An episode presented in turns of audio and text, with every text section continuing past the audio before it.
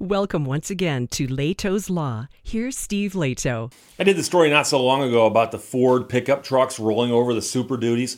During a certain time frame, the roofs in Ford Super Duties on trucks that rolled over had a propensity to cave in more than other truck roofs, and it was simply because they were in a different class that didn't require more robust rollover crush standards. And so there was a lawsuit filed. There's been a couple of lawsuits filed. And the allegations in the lawsuit are that these trucks are, are inherently unsafe because of that crush risk and a rollover. And so there was a debate, and I talked about it in the video, about the fact that you can make a truck roof more resistant to crushing on rollover by strengthening the pillars and possibly strengthening the, the, the, integrity of the roof. But of course, that raises the cost of the vehicle and also makes the vehicle heavier. And ironically, a vehicle that's top heavy is more prone to rolling over than one that's not.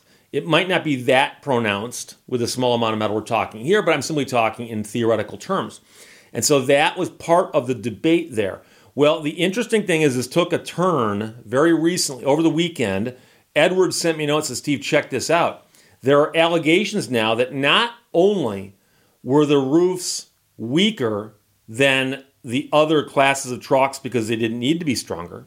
The allegation was simply that they just didn't build them to higher standards. Why should they? The allegation now is they're using cheaper steel. They're using cheaper steel to save money. That's the allegation. So, got to make sure we hear all the sides in these stories. And, and this rate, like I said, just came to me over the weekend. From carbuzz.com, Jared Neves wrote it. Edward sent it to me. Thanks a lot. Ford accused of using cheap steel on Super Duty trucks. Ford has been allegedly hiding the deadly nature of its roof design, according to attorneys who are working on these cases. A class action lawsuit has been brought by owners of Ford Super Duty trucks, and they accuse Ford of fraudulent concealment, among other things, pertaining to the crash integrity of those trucks. Attorneys from the law firm say they've got proof that Ford used increasingly weaker steel and materials in the roofs of Super Duty trucks built between 99 and 2016. That's also a slightly different time frame than what we were talking about earlier. So, when the public looks at Ford's history of subtle yet impactful and plentiful design choices over the decades it has made these trucks, a single storyline is clear. Ford has repeatedly chosen to degrade the structural capacity and therefore safety of its trucks again and again for the sake of costs. This is uh, Steve Berman, co founder and managing partner, Hagens Berman, which is the law firm handling the class action. He added, a read of Ford's choices is a redundant tale of deletions and downgauge of steel, reducing the thickness of essential components of the truck cab. Now, this is from an amended class action. So they filed a lawsuit, did some discovery, I'm guessing, and then amended the class action lawsuit to include some more details, I'm presuming based on things they discovered during their litigation. They now say that Ford was aware of the defect before these vehicles went to market. Uh, this, says the document, is backed up by the fact that the automaker marketed these vehicles as both safe and tough qualities that appeal to unassuming buyers. And of course, that's one of the things. Ford's trucks are very, very well respected in many circles as being extremely durable trucks. And they also sell a lot of trucks. So in 1996, Ford is said to have approved the replacement of boron steel with a lesser steel in the B pillars in these trucks. This allegedly saved $20.86 per vehicle, but it also reduced the tooling costs of building the vehicles by over a million dollars. So the tooling cost less money, and then each truck cost less. Boron steel is reportedly four to five times stronger than the steel they replaced it with. And I will admit, I have no idea on the metallurgy here. I assure you that in my audience, I've got at least one person with metallurgic knowledge who's going to step in and say yes or no on that. The question is, what is boron steel and what did they replace it with? Because they do not say what they replaced it with. Additionally, the complaint states that Ford also removed strengthening components from around the windshield and used weaker steel around the A pillar. Uh, back in 98, the 2.4 millimeter A pillar, and I assume they were, are referring to how thick the metal is, went from 2.4 millimeters to 2.35 millimeters. And you wait, Steve, seriously, 0.05 millimeters is going to make a difference? Well, it turns out that that's about 70 cents a vehicle over a lot of vehicles. But also, they later downgraded it to 2.2 millimeters, which saved them $1.72 a vehicle. And I can tell you, because I know people who work at the car companies, that if they can find a way to save a penny, they will. Because over the life of the vehicle run, that adds up. But also, they find a penny here and a penny there, and a dollar seventy-two here and 70 cents there, and it starts adding up.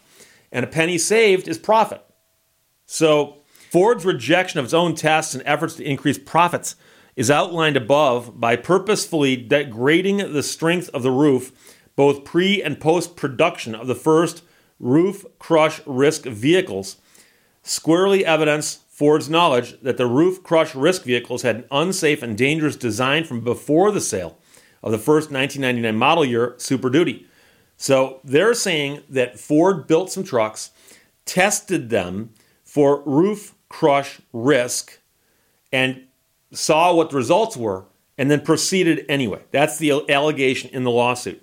The complaint follows yet another lawsuit where Ford was ordered to pay $1.7 billion in damages in a similar case.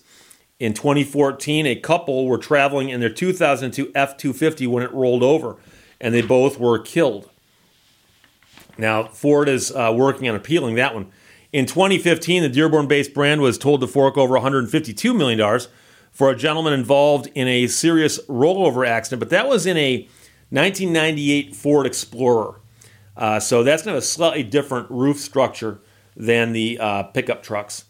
Uh, but the amended class action here about the steel uh, hopes to seek repayment for owners and lessees, which includes covering the loss of vehicle value and additional costs. And the question, of course, is if you own a vehicle and it hasn't rolled over, what are your damages?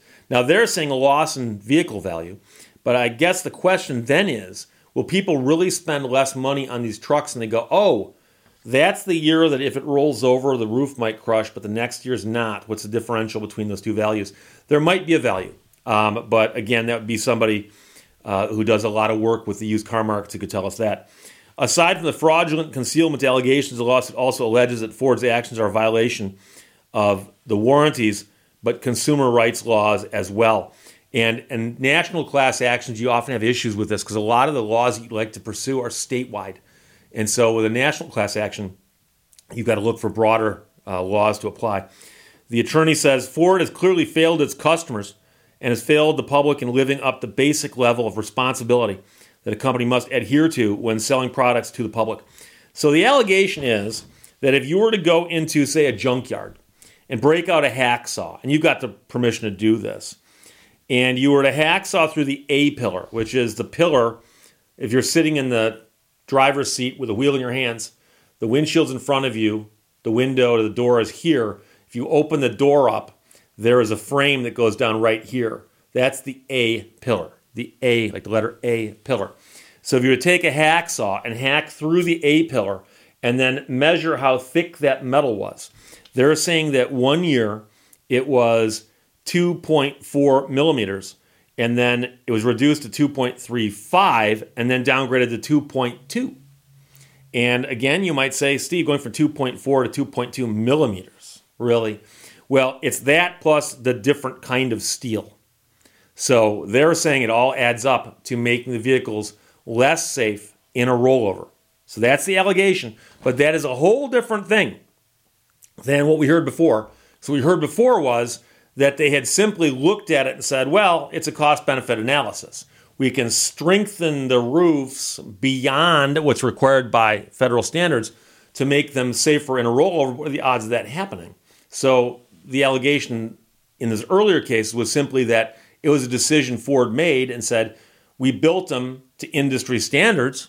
That should be enough. Now they're saying, well, you may have built an industry standards, but you did downgrade the quality of the metal and you made the metal thinner and thinner. And they're claiming that Ford knew that that increased the risk. And the allegation then is what would Ford be on the hook for? So it's a class action lawsuit, uh, and we'll see how this progresses. But these allegations are new and different. Edward, thanks for sending it. Carbuzz.com ran it, and uh, Jared Neves wrote that. Ford accused of using cheap steel on Super Duty trucks. Questions or comments, put them below. Let's talk to you later. Bye bye. Thank you for watching Lehto's Law. The less stuff I own, the less my stuff owns me.